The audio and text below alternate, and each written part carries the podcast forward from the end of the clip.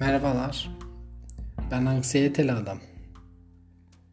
Bugün kendimize söyleyemediğimiz ya da söyleyenlerin kabullenemediği başta güven olmak üzere birkaç konuyu ele alalım istedim. Hayat iyi ya da kötü durumlar bir şekilde devam ediyor. Bizim değiştiremediğimiz ya da planlayamadığımız bir şekilde devam ediyor. Biz hazır olamıyoruz genelde bu durumlara. Bundan dolayı anksiyeteli adam olarak değiştiremediklerim üzerine değil de temelinde değiştirebileceğimiz konular üzerine konuşmak istiyorum. Yani yine her zamanki gibi bizim düşüncelerimizi temel alarak konuşalım istedim. Güven nedir diye sormak yerine güven duygusunu ya da güvensizlik duygusunun etkileri nelerdir diye sormak istedim. Herkese güvenelim. Hiçbir önlem almayalım. Hiçbir kaygı yaşamayalım. Hiçbir şeyi düşünmeyelim. Sadece kendi benliğimizle, kendi düşüncelerimizle, kendi hislerimizle davranalım, konuşalım. Sizce ne olurdu? Her şey yerli yerinde mi olurdu yine? Bence olmazdı. Çünkü insanların güvensizlikten kaynaklı bir açlığı var.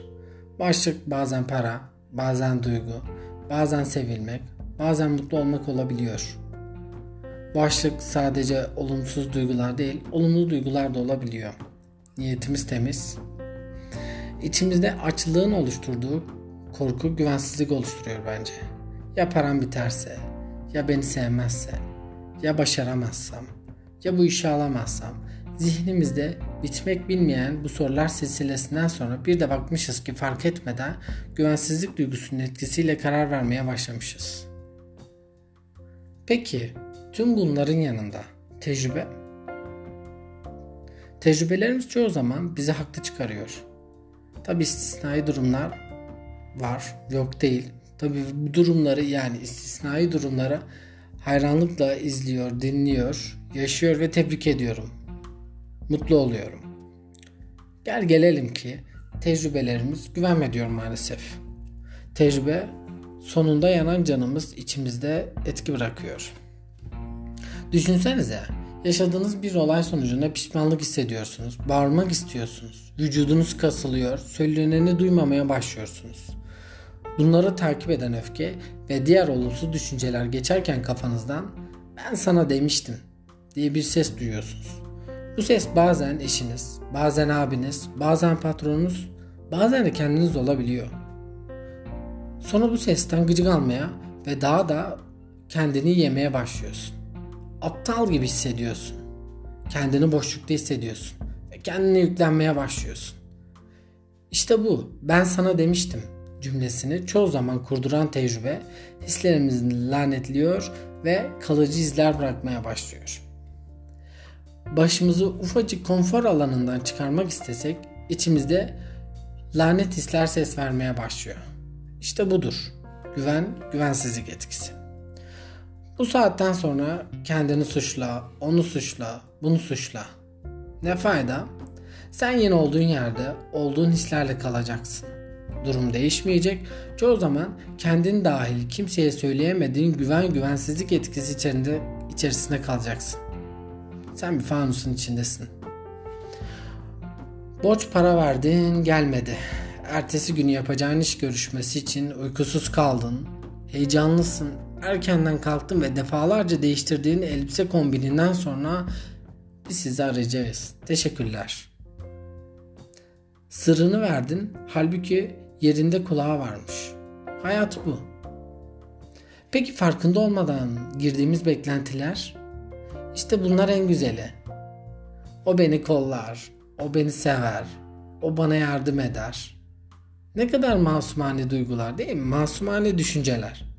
Sonra bir bakıyorsun tek başına düşünerek bir yol kenarında kalmışsın ve kendine eşek kafa ne bekliyordun demeye başlıyorsun kendine bir kez daha güvensizlik duygusunu hissetmeye başlıyorsun ve yine haklı çıkıyor tecrübelerin. Yarın olduğunda uyandığınızda yatana kadar verdiğiniz kararlar, kafanızdan geçen düşünceler, birine bulunduğunuz fikirler ya da kendiniz kendinize verdiğiniz fikirler. Bunların kaçında güvensizlik ya da güven kokusu alıyorsunuz? Bunu bir düşünün bunun üzerine. Yalnızlık güvensizliğin etkisi sonucu oluşan bir durum tabi. Tek sebep de bu değil. Fakat büyük bir hisseye sahip bence başarılı bir konuda yalnızlık. Bazen öyle zamanlar geliyor ki bir anlık içini döküyor, paylaşmak istiyorsun. Güveniyorsun. İnsansın sonuçta. Aradan uzun bir zaman geçmeden lanet hisler tekrar zihnine dolmaya başlıyor. Duydukların hislerini sağlamasını yapmaya başlıyor. Bir daha kimseye anlatmayacağım diyorsun. Böyle olacağı belliydi. Halbuki hiç kimse o kadar güçlü değil. Anlatmak zorundasın. Anlatmalısın. Bir şeylerin değişmesi için. Kendin için. Daha önce hiç gitmediğin bir ülkeye gittiğini hayal et. Bir daha hiç gitmeyeceksin o ülkeye. Ve bir, bir bar sandalyesinin üzerinde oturuyorsun. Arkandan seni mutlu eden bir müzik çalmaya başlıyor ve kadehine bakarak düşüncelere dalmaya başlıyorsun. Yanına biri gelip oturuyor ve nasılsın diye soruyor. Ve sen anlatmaya başlıyorsun. Şu oldu, bu oldu, şöyle oldu. O bana bunu yaptı, ben bana bunu yaptım. Belki de ağlıyorsun. Belki de sinirden gülüyorsun. Ne hissederdin? Mutlu olur muydun? Karşındaki kişiye ya da kendine karşı güvensizlik hisseder miydin? Bence buna herkesin ihtiyacı var.